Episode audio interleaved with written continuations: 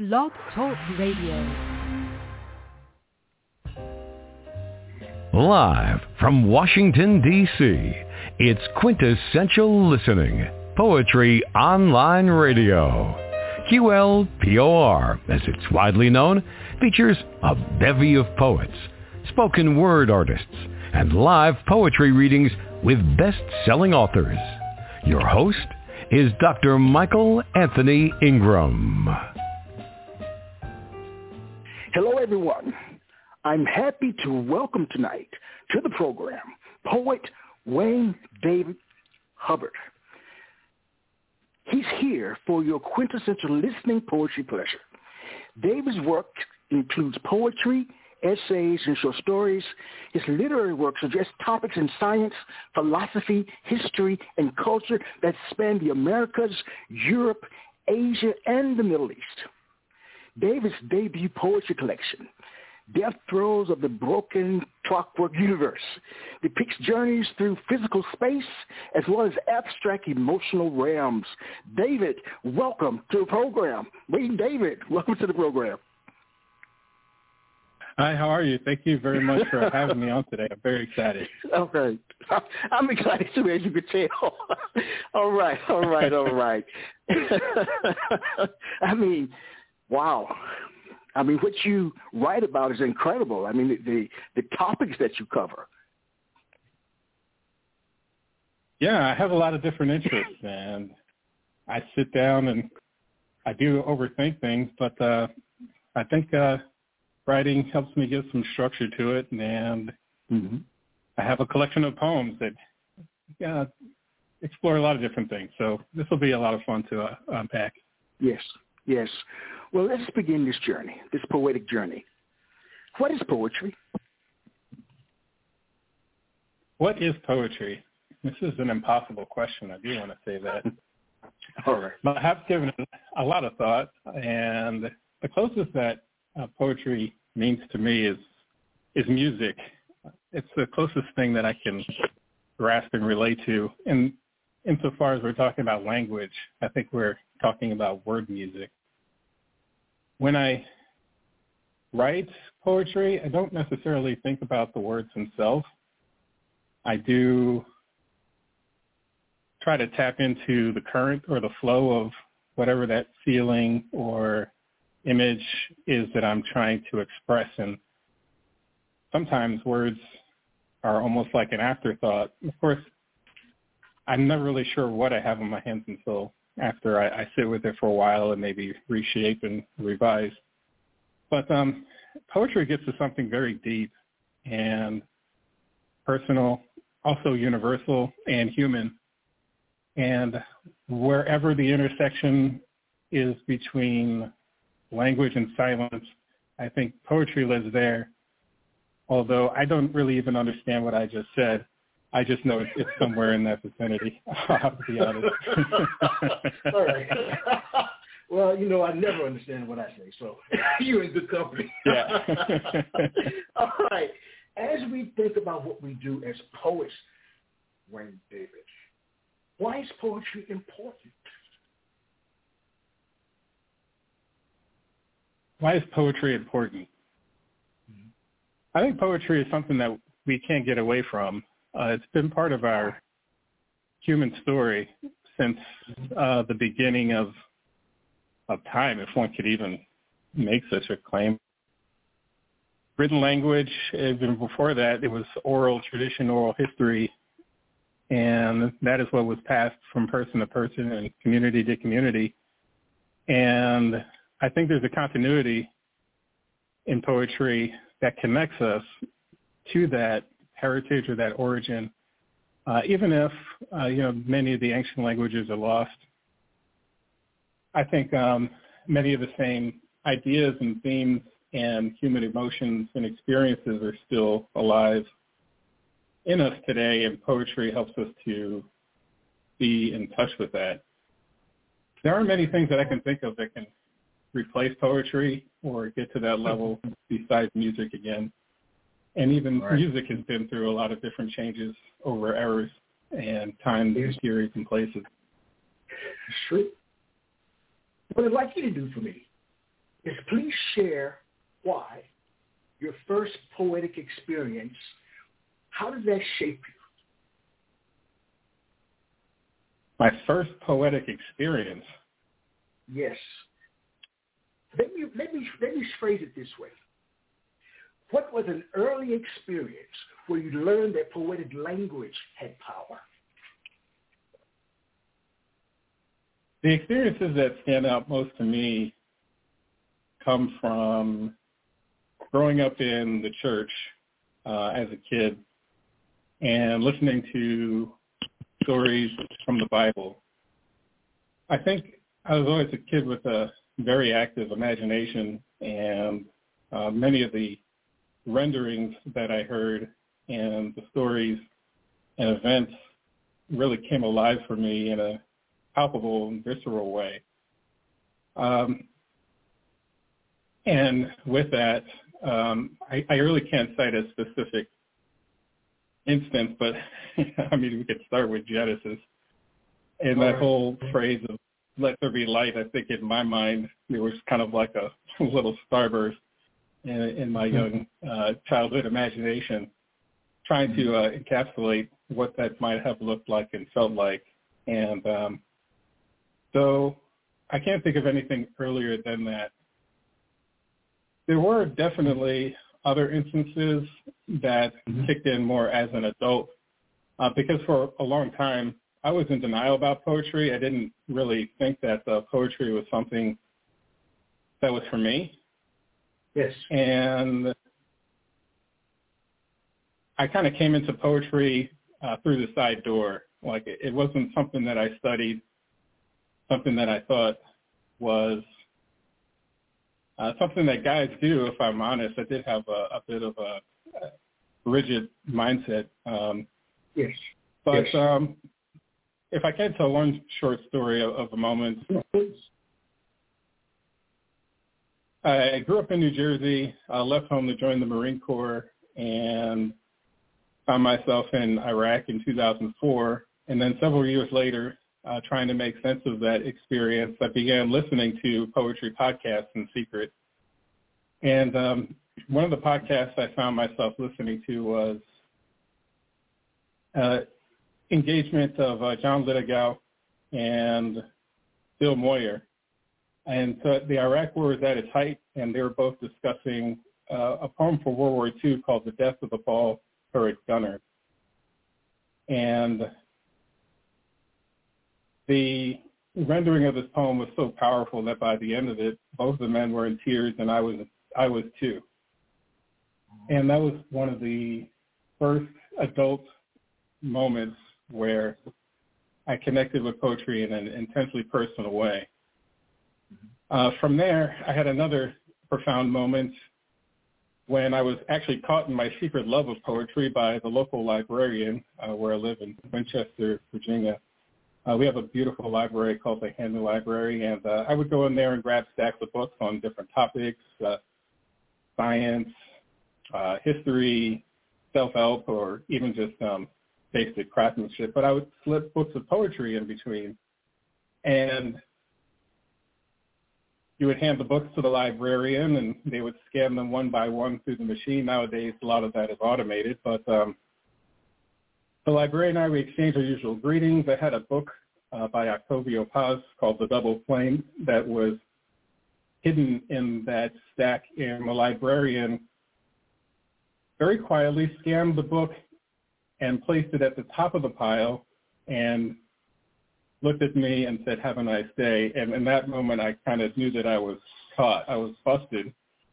And what I took away from that was that uh, it was okay. I, I remember after that day being much more comfortable and a little bit more open about poetry, and uh, that was a turning point for me.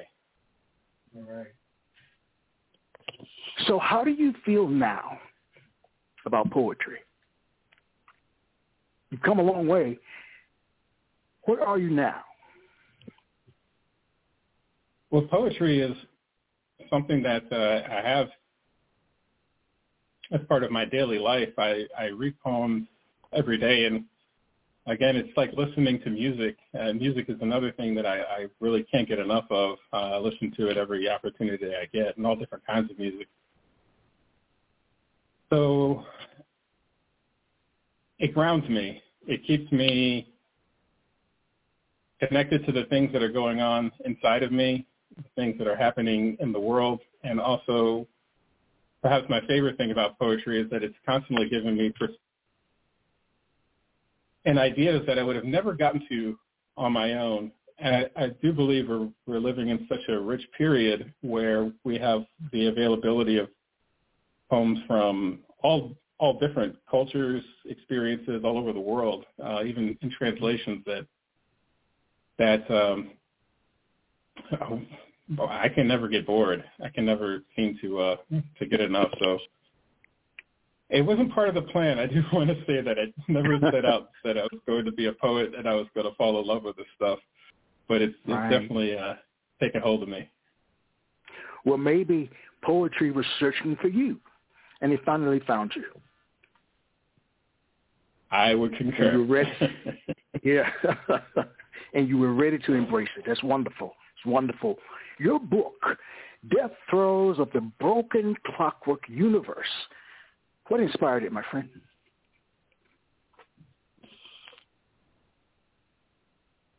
The collection itself was never really intended to be a collection. Um, it's these poems have been written over a 10-year period and maybe even a little bit longer. Um, but it began as just writing. I always saw writing as, as my voice. I was not a really talkative kid growing up, and even as an adult, I'm more prone to listen than to speak. But when it comes to putting a pen on paper, I've always found that being the right modulation of what I'm feeling and thinking and the words just appearing in the right place at the right time. And what I found is as I went through a lot of different experiences, I would leave behind these short snap, snapshots of of places and memories and people that I later on, once I started to embrace poetry, realized that these were poems. The pandemic has a big part of how all this came about because much of my writing was sitting in files and I was in a cycle of writing and revising and writing and revising and, and when the pandemic came about I did uh, publish my first book uh, which is called Mobius Meditations on Home. And I had written that manuscript in uh, 2019 and my purpose in that manuscript was to try to answer the question how do you know when you are home? And uh, what came out of that was a uh, collection of prose and poetry that explored what it feels like to be home and also what the journey of home is like. And the irony was that I wrote that in 2019, and in 2020, we were in a pandemic where the entire world was literally home. And so um, one thing led to another and it was self-published and it was actually a, really great moment in healing for myself and, and a lot of other people through all the things that were going on. Right. I'd like you to share a poem.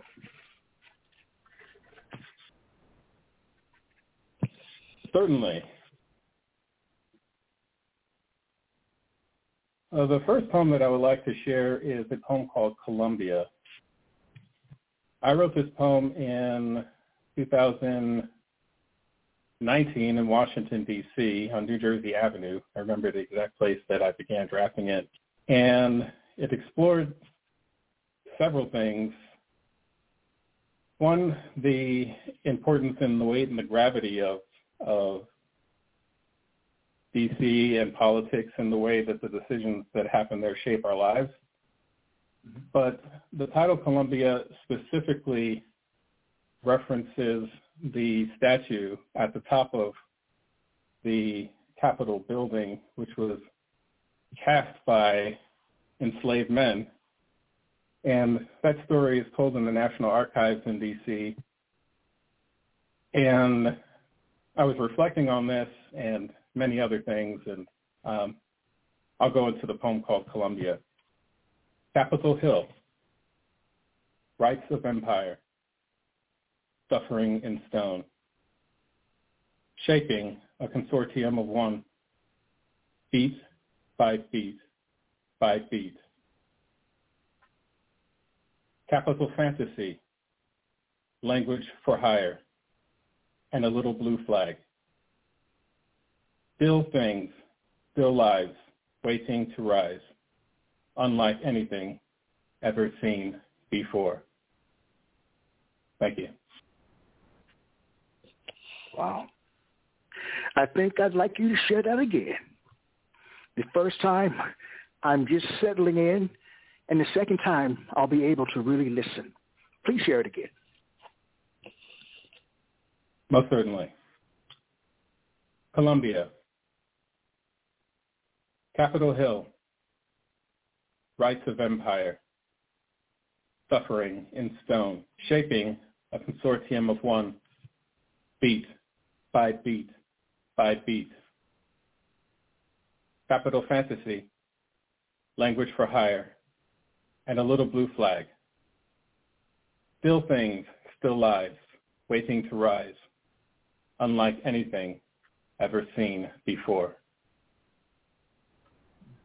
Thank you. All right. Your book, the title of it, Death Throes of the Broken Clockwork Universe, is quite striking. Tell me about titling the book. Thank you for that question. The title of the book came from a poem from a poet who I, I don't remember. And the phrase that they had said very explicitly is that the clockwork universe is dead. Mm. And I found that very interesting and, and thought-provoking. I read this poem maybe seven years ago, and that line stood out to me. And at the time, I was also reading a lot of science and seeing how ideas of the universe and and people's place in it have evolved over time. And I thought, what a audacious and a direct thing to say, seeing as though maybe that should have been known a long time ago. Why would a poet say that now? And then I started to think a little bit more deeply about this, and I, I asked myself, a broken clockwork universe, what would that sound like? And I thought about that for a long time. And then I asked myself, what would that feel like? And somewhere inside me, I said, I know what that feels like. I've been there. And that image and that imagery stuck with me. I think also the title and that phrase speaks a lot to our ideas in change and time. Uh, it's often commented how much times are changing, how quickly they're changing, and with this constant change, as exciting as it is and as dynamic as it is, sometimes there's a sense of loss that we struggle to articulate. And it happens so quickly that we don't even have time to grieve before the change comes again. And somewhere in there, this title, Death Throes of the Brock, uh, Broken Clockwork Universe, I, I think gets to that uh, but this is the closest that I've been able to manage, I think. Oh wow! Like I said again, it, it it jumps out at you, and I feel that's what a book title should do. Make you want to read it. What's inside it? What's inside it? All right. I'd like to know about the cover of the book now. Tell me, what was the process to create the cover? Uh, the cover came about through some Oh, this is a very deep image, actually. All right. it's hard to know where to even start. There's okay. the element of time, and we can start with time. The like book it. is divided in uh, two parts. The first part of the book is called the Time Studies, and the second part is called the Love Studies and the poems therein speak to meditations and reflections on time and love very specifically. And the time portion, it's more tied uh, to place and uh, maybe some physical geographic places, but also there's the uh, metaphoric and the emotional place as well. The other part of the image is this squid octopus looking creature, which um, in my mind, it's, it's something like a, a leviathan. It's it's a mythical and deep and murky, and it has its tentacles out in all directions. Uh, I'm not sure why, but that image uh, really arrested me. And there's some other poems that I've been trying to write around this called American Leviathan that, that gets to it, but I, I haven't been successful yet. Of course, it's a pretty interesting place to put this on the backdrop of outer space and uh, the stars. And astronomy and reflections of time and space are a constant thread throughout the book uh, from front to back for a few reasons. Um, astronomy is an endlessly fascinating topic to me. And of course, uh, poets have been writing about the heavens since Gilgamesh uh, before the Bible, and in doing so, uh, they've raised a lot of questions on the nature of time and the power of love. And so the combination of these three images gets to it in perhaps a, a com- uh, an unconventional way. And Mm-hmm. I think that is my answer. All right. okay. All right. My wheels don't are ask me to here. repeat what you said. Please don't Okay. ask me to repeat what you said. oh, please don't. Please don't. Uh, please share another poem. please share another poem. Oh, certainly. Let's see. Uh, one of my favorite poems in this book is called The Rebellion of Sisyphus. Uh, Sisyphus is the ancient hero, the uh, half-god, half-man who was condemned to push a rock uphill for eternity. And this was in punishment for a trick that Sisyphus played in trying to obtain immortality and, and um, pretty much getting away with it. Uh, this myth has fascinated me as well, and has a very deep philosophy that I also found haunting ever since I first heard this story from a teacher in elementary school. Uh, when I became an adult, it was uh, the philosopher Albert Camus who wrote essays on Sisyphus and taught me how to con- contend with this reality, uh, this portrait of uh, continuously pushing and working and, and at times maybe feeling like um, where's all this going and what's the end in sight. Uh, but uh, in this poem, it's, it's very short, and this is the rebellion of Sisyphus. At first, the stones would not speak to me. On my last push, they wept that I would stay. Only those who chained death can guess how I reached the other side. Thank you. You know, that was so deep. I need to hear it twice man. Please. Let me hear it twice. yes. Uh, there's, there's so much that could be said about the Sisyphus and perhaps this poem too. It, uh, Mhm. It, sometimes gives me chills when I read it. Um, Oh, the wow. Rebellion of Sisyphus. Okay. At first, the stones would not speak to me. On my last push, they wept that I would stay. Only those who chain death can guess how I reached the other side. Mm. Thank you.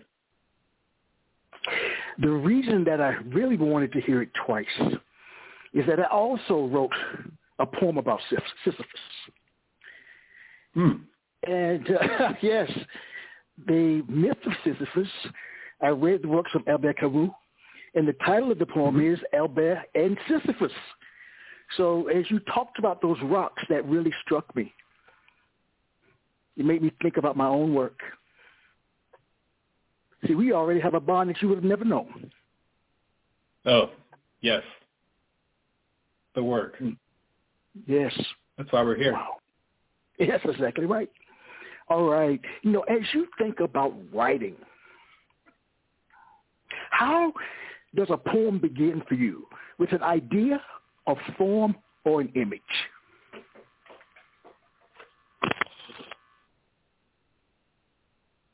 For me, I think definitely an image.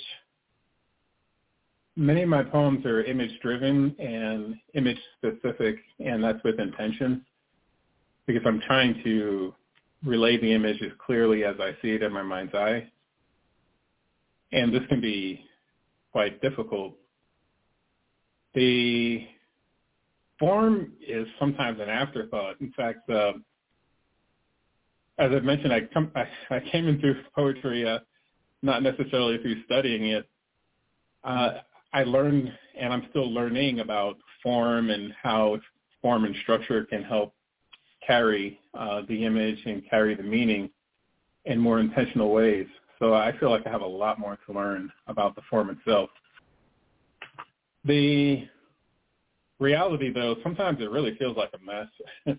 uh, I have a very simple process of getting a white sheet of, of paper and a pen and uh, sometimes almost daydreaming uh, on paper. And then I may have to leave it there for a couple days or sometimes even six months before I realize that there's something worthy that can be developed further. Mm-hmm. A few times, though, the poems have come very lucidly, clearly, and directly, and those are very powerful uh, moments when that does happen, where it seems like from beginning to end, the images and the meaning and the feelings that I want to carry throughout are all there. I don't have to search anywhere. I don't have to second guess. Uh, everything that I'm looking for is there. And uh, that is the general process of, of how I write poetry. I'd like you to share with me the titles of five of the poems in your book. Just five poems, just randomly choose five. Will do. The first one would be in a time lapse. The next would be aria number seven. Another one would be World Without Gymnopédies.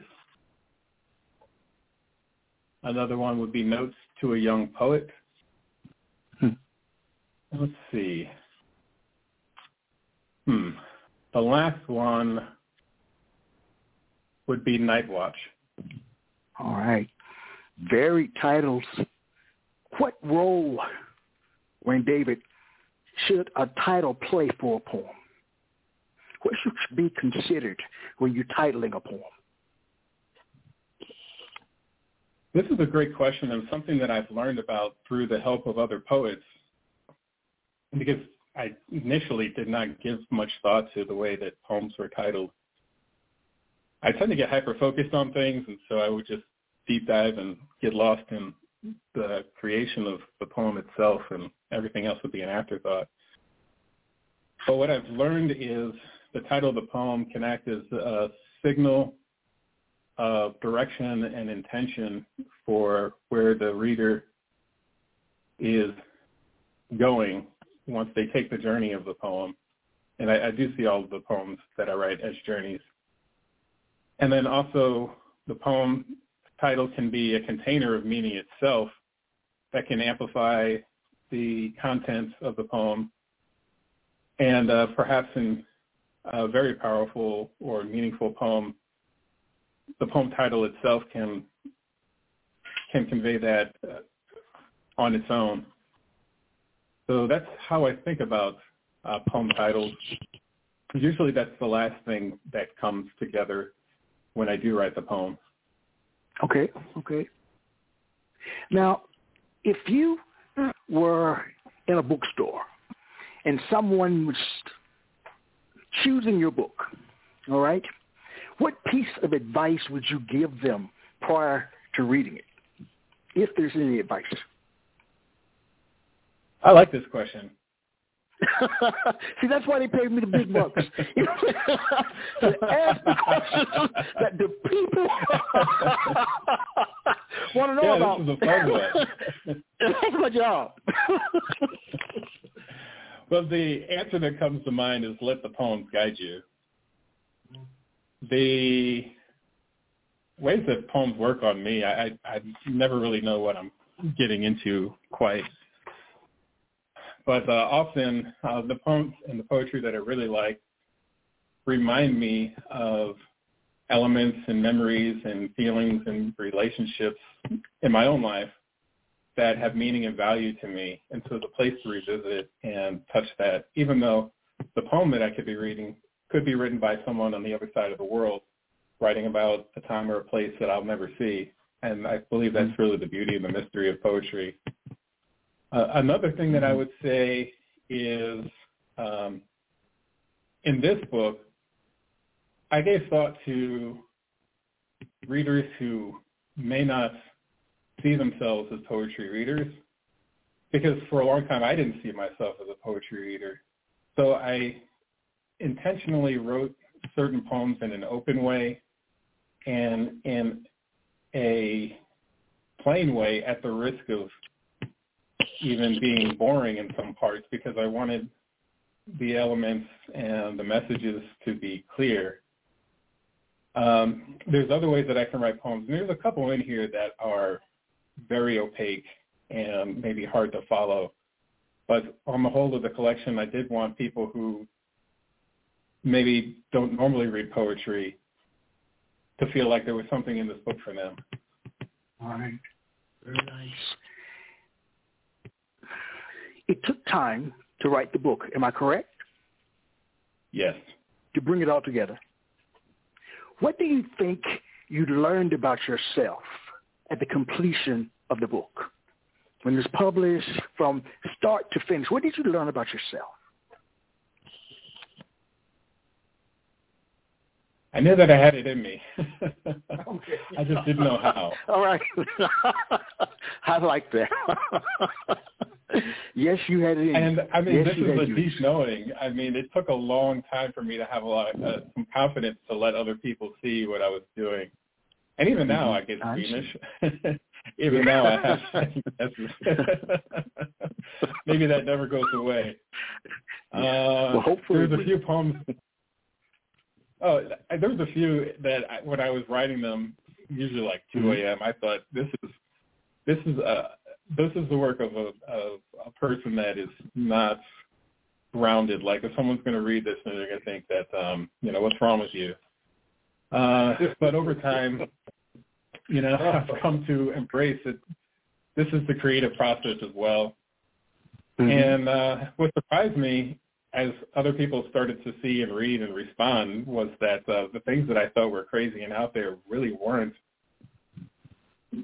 that crazy or out there. Like these were experiences that other people had and moments that they could connect with. And once I started to see that response, that made me think, oh wow, there might really be something here. Mm.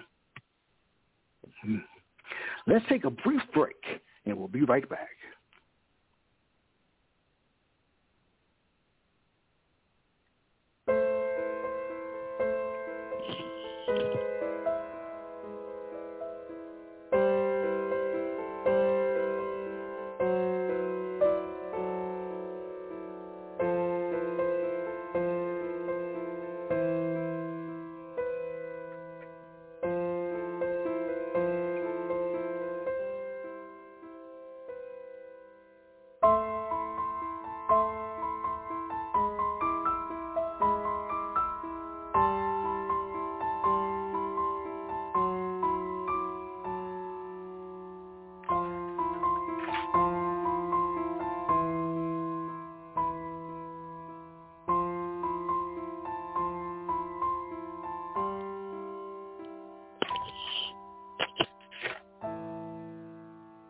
We are back. I am Michael Anthony Ingram. I'm here with Wayne David Hubbard. Please share a poem. Certainly. I will read the poem uh, World Without Gymnopédies. Uh, that is a famous song by the composer Erik Satie. I wrote this poem in 2021 in response to a story that a friend had told me. In fact, I haven't told this friend that I've written this poem. Uh, the story is that uh, she listened to the music of Erik Satie as a girl and loved it. And she never learned who the composer was or what the music was. Then 40 years later, during the pandemic, she hears the song again and she instantly recognizes it. And it moves her so much that through the pandemic, she learns how to play the piano so that she can play the song as a way of being closer to it. And I thought it was one of the most beautiful stories I've ever heard. All right. So much so that I wish I could take a picture of it because it was such a beautiful moment hearing the story. And so uh, the best that I could do was write a poem. Um, so I'll read uh, World Without Gymnopédies. Her ache, a run-on sentence, beginning like, Forgive me, God, for ever taking Satie for granted. His question, oh, I made a mistake. Let me start over. Her ache, a run-on sentence, beginning like, Forgive me, God, for ever taking Satie for granted. His song, a question, circling like, what if language cannot teach us anything? Play again her childhood song, coming home like memories, buoyed from sleep-pitched ink, or joyful tears blurring the notes of sheet music. Role does emotion play in your poems?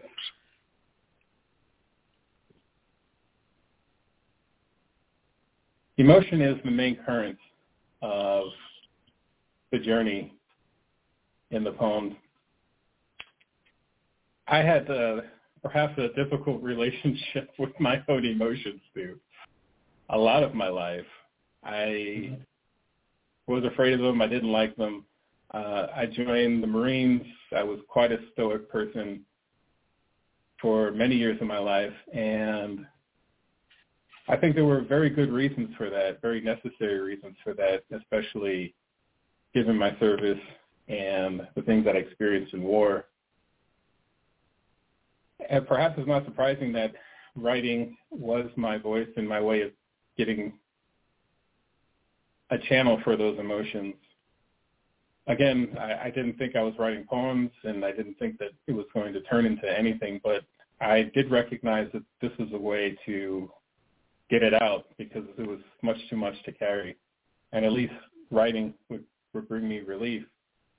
And so um, specifically with poetry, emotion is the journey of you know those ups and downs, those moments of surprise, anger, ecstasy.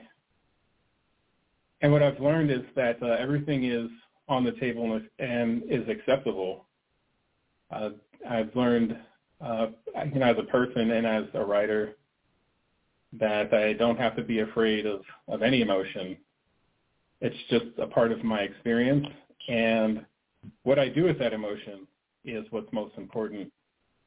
So this is something that I'm constantly working on as a person.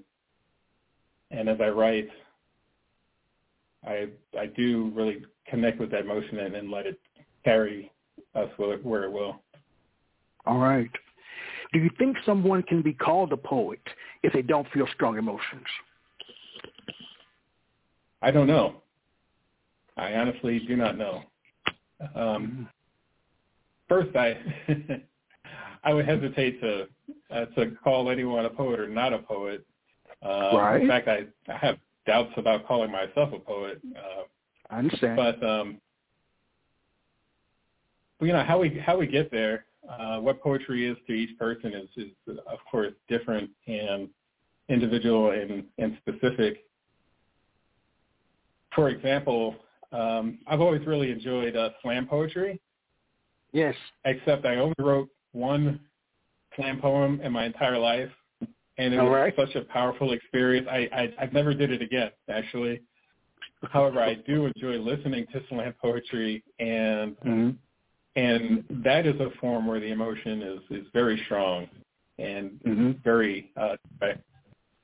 uh but also there are perhaps uh, older forms of poetry where it's not as emotionally expressive, much more metered, uh, dictated, and specific, but yet the emotion is there. Uh, it's just not the central thrust, and yet uh, they can carry wonderful meaning and and expand, uh, at least for me, my sense of of who I am and, and the importance and the significance of this life journey. So, um, you know, how how a poet gets there, I think, is entirely up to them. Did you bring the slam poem with you? Oh wow. Uh, no, actually, it's a long it's a long slam poem. It, it, it it's several minutes long. I- I'll have to dig right. it up, but uh, let's see. I, I do have a portion of it actually because I included it All in my right. book. Uh, okay, great, great. you see how things work? All right. yeah, yeah, it's funny you mentioned that. Let me see if I can find it. So again, uh, Mobius was an attempt to answer the question of how do you know when you're home, and the slam poem was that experience of everything that I wanted to say being in one fell swoop, and it was very, it was almost electric to write. Uh, but here's the portion that, that I realized years later was an attempt to answer that question. And the name of this slam poem is called Finale. I wrote it in November 2013. All great stories are about home. There has never been a great story that was not about home. Every great thing that ever happened in a life was about home.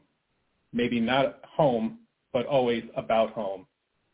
Going home, finding home, being home, losing home, dying to be home, a cry for home, a search for home, a call from home, a home in heaven, a home on earth, a home away from home, and always coming home.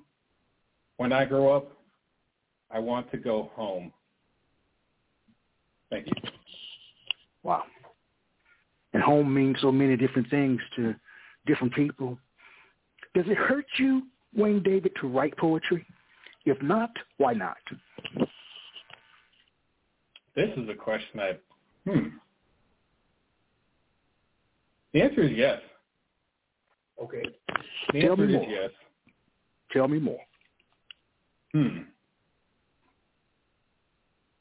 I think it gets to the intersection of art and opening to that core of what makes me me. hmm And in that, I don't think I ever have the full understanding as to what's happening uh, when I'm in the process of creating. But I do know that when I'm being honest and I am connecting to the places where it hurts,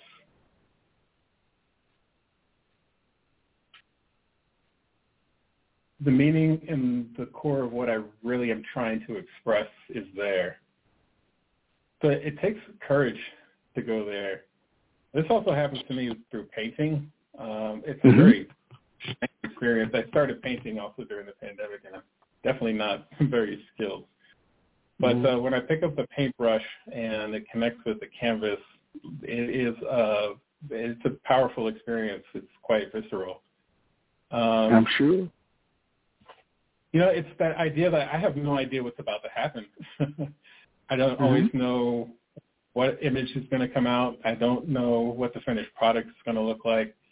And in that moment, in, in that moment, I, I, I have learned that it's important to not care mm-hmm. and to just let it come. And so, um, wow. yeah, that part, uh, it's pretty intense.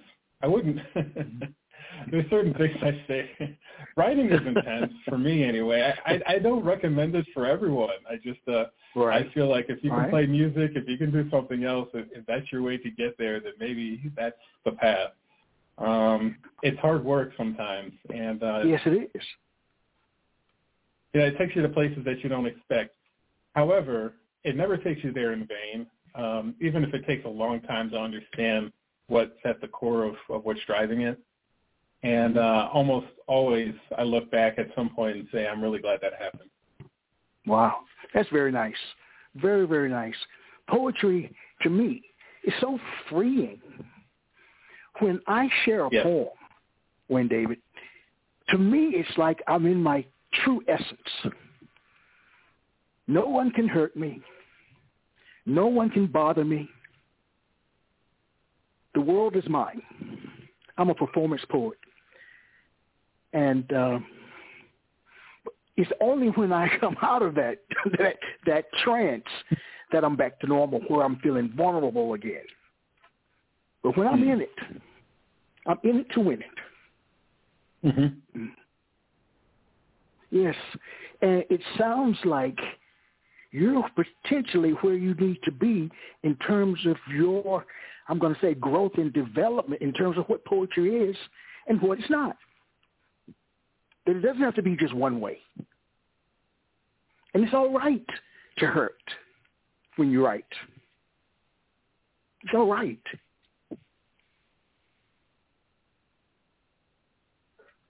Yes.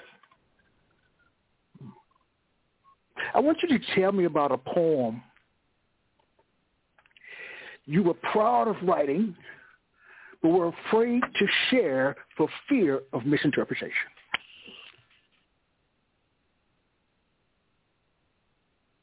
That's a great question.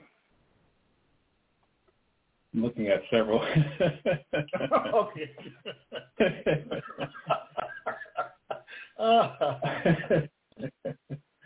uh, one poem scared me quite a bit.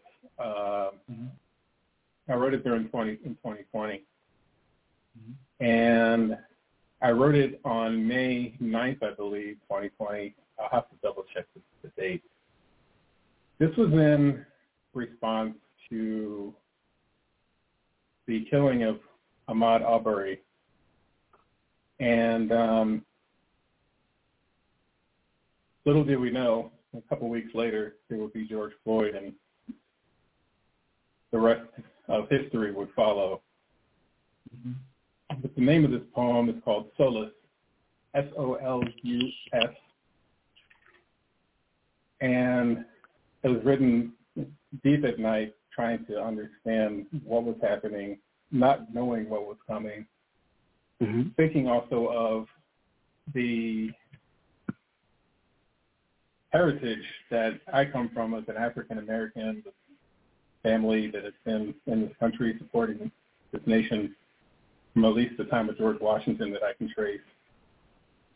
And trying to understand how does how do free people remain free in the face of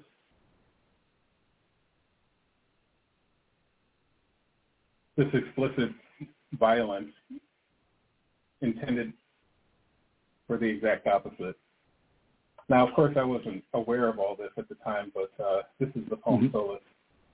It begins right. with uh, aphorism, aphorism from uh, the philosopher Friedrich Nietzsche, Beyond Good and Evil, aphorism 146, where he states, and when you gaze long into an abyss, the abyss also gazes into you. This somnolent night, we sleep with doors open. When the void stares back, we do not stir.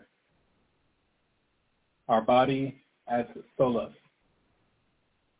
our shadow, the empire, our hope, the color of fire. Thank you. Wow. Now take a second to allow it to work its way through my system. You know, there is so much happening in this world and you've potentially seen more of it than a lot of people through your travels, through what you've been, what you've experienced. You know, there's the good, the bad, the ugly, and the indifferent. What do you view as being the role of a poet in modern day society?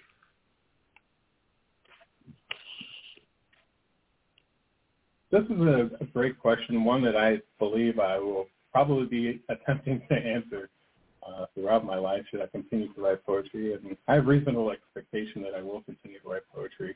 Yeah. I think uh, the role, role of the poet to be aligned with the role of an artist. And I think that's to be an interpreter of the meaning of our times in that moment as best we can, capturing this through our art and through our skills and ability. The irony and perhaps the, the mystery of it is that often one doesn't realize whether or not you're capturing it correctly. And even think about the times that we've been through. It's so much and it's so fast and it's so deep that we are not going to be able to understand what it meant until decades from now. So like it's 2022. We have no way of understanding what 2020 meant, I think, until maybe 2040. Then we'll look back and we'll say, oh, that is the moment where everything changed. And these are the changes and these are whys. And, and by then there will be perhaps a lineage or some kind of coherence that we make out of everything that's happening at that point. But a poet doesn't have to wait that long. oh, right. right. And an artist doesn't have to wait that long. And so mm-hmm. um, there's a mystery in it. But I think that's that's the role. If if one chooses to accept that as yes. as an acceptable answer, it's yes, definitely not easy. You know, and maybe it's a little lofty, but that's where we are. No, it's not easy. It's not easy. It's not easy putting yourself out there, saying what needs to be said, Wow. We've reached a point in the program, Wayne David, that I view as my favorite piece. I call it a mini, M-I-N-I, poetry concert. This is where you share three or four poems back to back with no interruptions from me, no questions, just three or four poems. That's it. The stage is yours. Thank you. So the four poems that I would like to read would come from The Love Studies, part two of the collection and Death Throes of the Broken Clockwork Universe, where in each poem, love in its various forms and various stages are the theme. The first poem I would like to share is called Love Poem for Sappho. Sappho is the Greek poet um, immortal in my opinion, and someone who I have fallen I have fallen in love with. She has a line in one of her lyrics. Uh, it's now very famous and popular, but I imagine what it must have sounded like when it first was said. When she said, "I, I tell you, in another lifetime, someone will remember us." And one night, I was thinking about Sappho and those lines and I asked myself, what would I say to Sappho if I could right now? And uh, the poem that eventually developed was called Love, Love Poem for Sappho. When they ask what it was like, we will say, we lived in a lighthouse with 19 million windows and danced to the sea without a face. The gods will never believe we fooled them into venerating us. Thank you.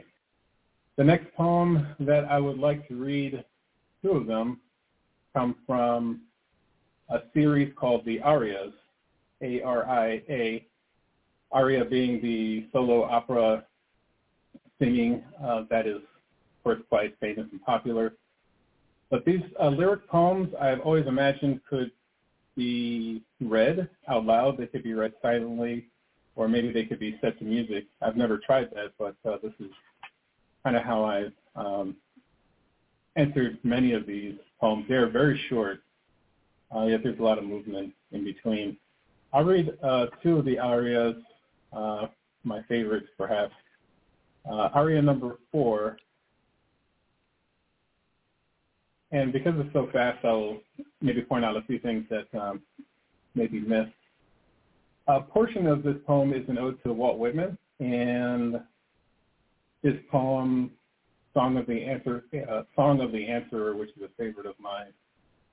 Uh, but also in this poem is the imagery of astronomy and maybe some advances in science that happened in astronomy in recent years. Aria number four. You dream life into truth. Imagine me, electric, a universe parallel. For you, my equal, appearing and new. I hold in my attitude the favor of nations. I consume dark matter and roar stars. Thank you. Aria number seven. What need have we of new days? We derelicts of now. What can tomorrow do for us? Fight this truth. Embrace no matter the cost. My name, as it leaves your lung, most sweet bitter wound, this tongue.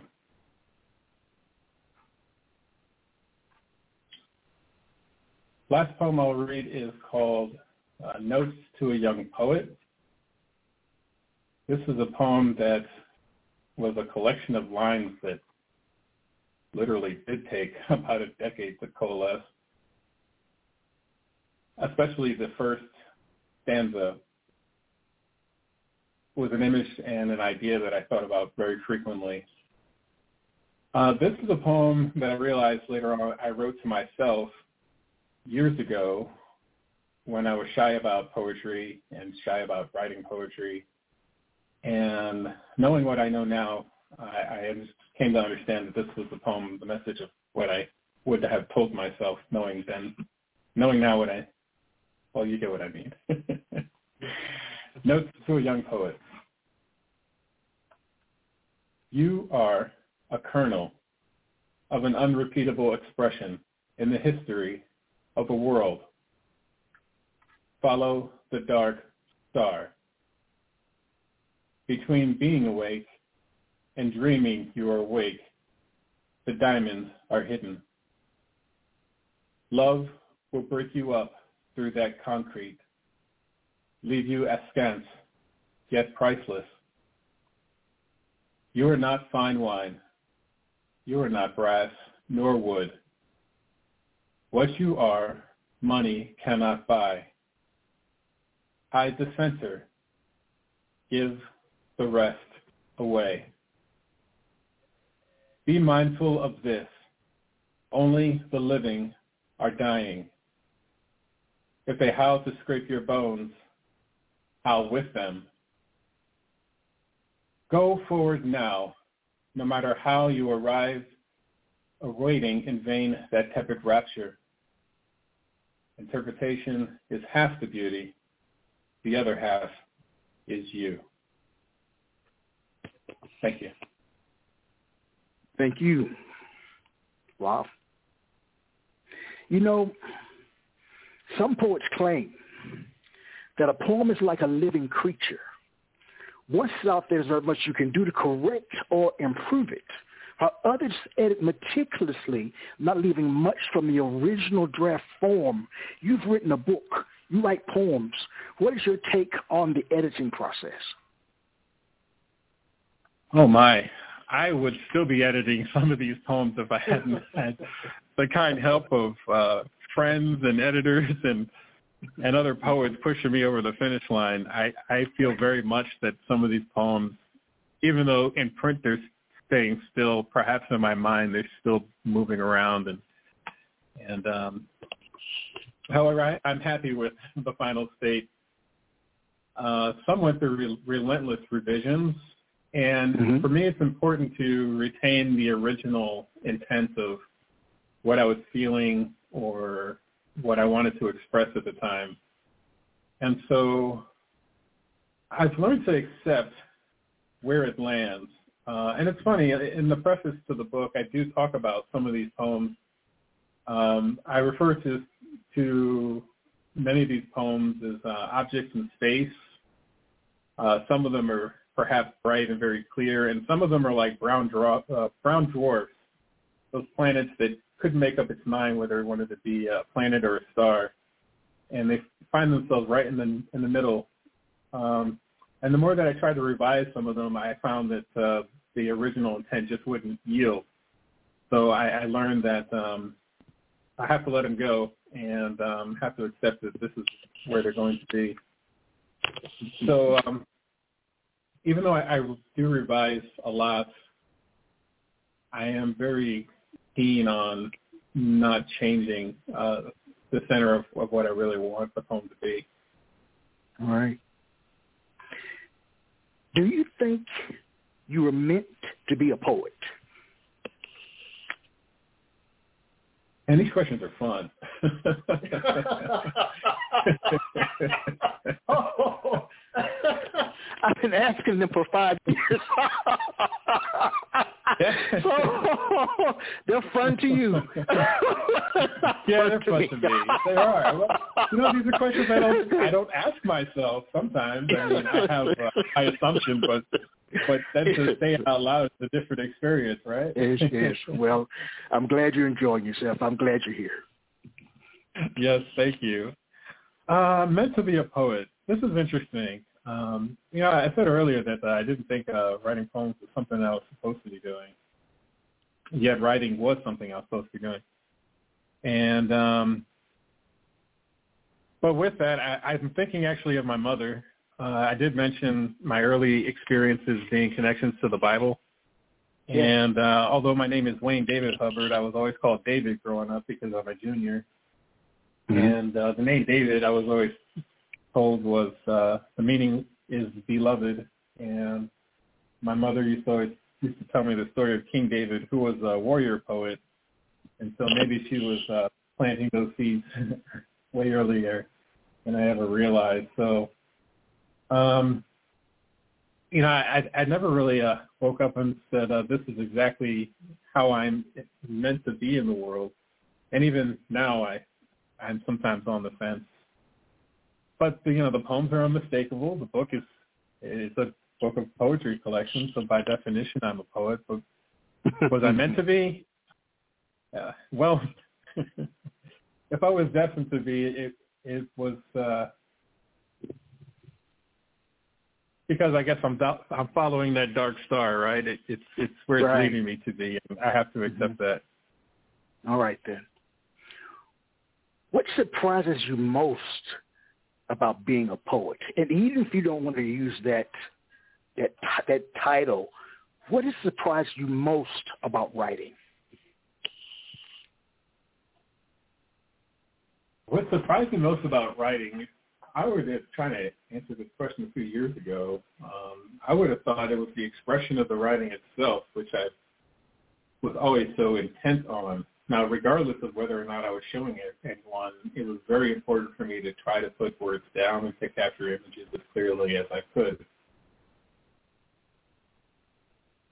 However, with the past few years of actually publishing book and two books, what has surprised me most has been the response and the feedback that writing has brought back into my life because I, I have gone through these poems, you know, these poems were written in the dark. Maybe they would have never seen the light of day. And to hear other people connect with the poems, in some cases as I originally intend, but very often hearing them see things and respond to ideas that were maybe latent there that I had no idea I was writing all this time has been very surprising and very enlightening. And uh, it's been life-changing in a way. The community that I have learned to connect with uh, through writing has been tremendous. The wow. feedback, the help, the support from other writers and, and readers, that's been really cool. And um, way more than I ever thought was possible. So I've been very, very grateful uh, that I, I did find the love and encouragement to uh, come out of the dark. mm-hmm. Because yes, like uh, you know, a lot of my friends, a lot of my friends, they knew I was writing all this time. Uh, mm-hmm. That part wasn't a secret, but uh, showing other people was always kind of like this no-fly zone. That thankfully, I'm mm-hmm. getting over. right. so right. You know, we've almost reached the end of our poetic journey. But before you go, would you favor us with one final poem? Well, thank you. This has been a, wonderful conversation, and I've really enjoyed. Uh, I've really enjoyed having this talk with you today. So I thank you so much for the opportunity. The poem that I would like to end on is a poem called "How I Might Be Spectacularly Wrong." This poem is another byproduct of uh, the pandemic. The personal experience was me actually getting COVID myself, and this me in February of 2020, before we even realized what a pandemic was. Uh, but through that, um, I got a lot of support and a lot of care, and I knew something significant had happened, and the best I could do was try to write a poem about that experience. Um, it's also a play on words. Uh, there's a few moments and some twists and turns, but they're references to nature. And there is an, a nod to a poet by the name of Kabir, who is a, a mystic poet, kind of in the same lineage as Rumi, but lesser known. And uh, his works have been very impactful for me over the years. Uh, how I might be spectacularly wrong. If I leave now, my changes will not be saved. And if I stay, I may grow forgetful, like a fish in the sea, still thirsty. If mercy mixed with turmeric and honey tastes something like cloud, how will I know when I've had enough to drink?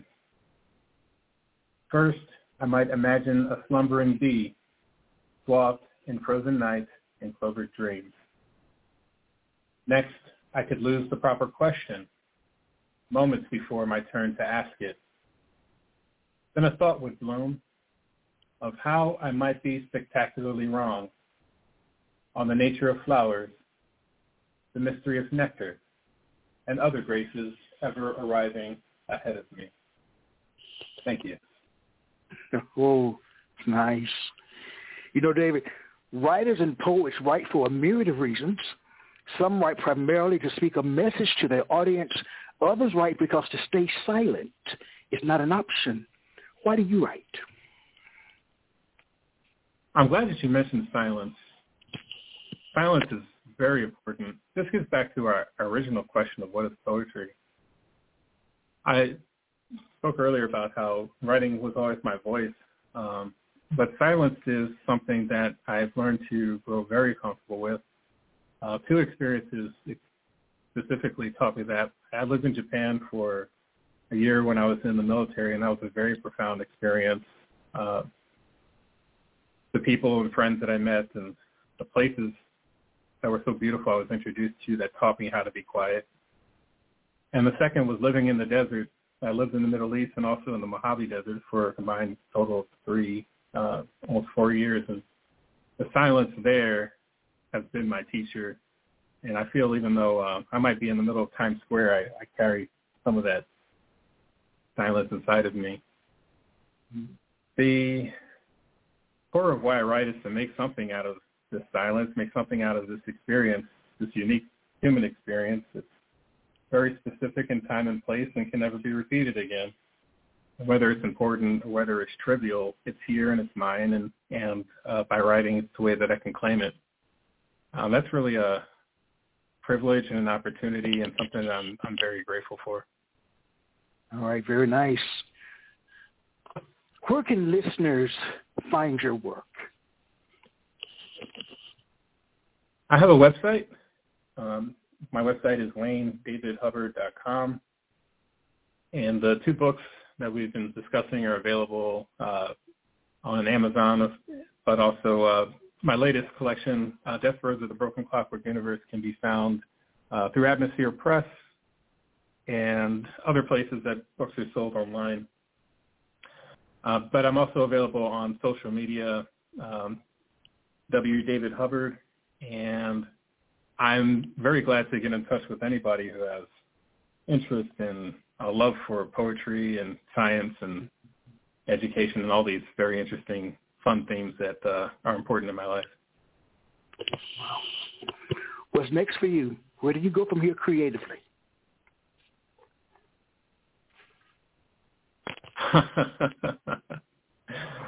oh, I ask myself this every single day I wake up. Uh, it's an adventure. You know, the more and the more I try to guess what's going to come next, uh, the less accurate that I am. Uh, certainly, um, I'm very, uh, very fortunate, and I'm having a lot of fun. I do think another book is in the works. Um, I certainly have a lot more poems that I would like to uh, publish and get out there. Also, other kinds of writing. I do have uh, essays. I would like to put that out there, and um, I have other interests too that are all creative in nature. But for me, uh, whatever I do, whatever I choose to build, create, I, they're all kind of connected from the same central source of of wanting to uh, build and and make something of value out of um, the love that I have for the people, places, and things around me. So um, it'll be a surprise, but we can reasonably say that the books are going to be involved. all right, all right. Well, I want to thank you for gracing us with your presence. I enjoyed listening to you, and the thing that I felt is that you don't maybe because it's the newness, and I'm not saying this, that you brand new, nothing like that, I'm not saying that, but you don't sound j- jaded, and I think that's so beautiful. Oh wow! Well, I I can never give back as much as I have received. That's something that I yes. really believe. And uh boy, I've had my moments. Let me tell you. So it's not. yeah, I'm sure. I'm sure. I'm but sure. you know, it's uh I, I'm happy to uh accentuate the positive and mm-hmm. um you know give back as much as as I possibly can um in wh- whichever form is meaningful and value to others. Well, I think you have a bright future writing poetry or whatever you write. You know, you're a superstar. So, oh, thank you. continue doing what you're doing. You know, your work is wonderful. Enjoyed hearing it. Because again, those pieces were touching, very touching. All right, that's all I'm going to say. But thank you again. Thank you so much, Michael. all right, all right. Thank you. All right. Pleasure. All right, very nice, very nice. All right. okay, everyone.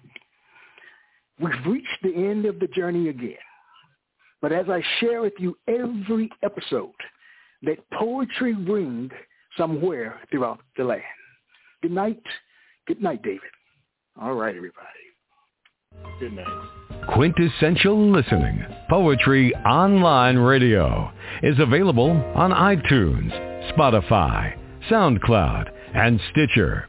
You can also check out the website at qlpor.com.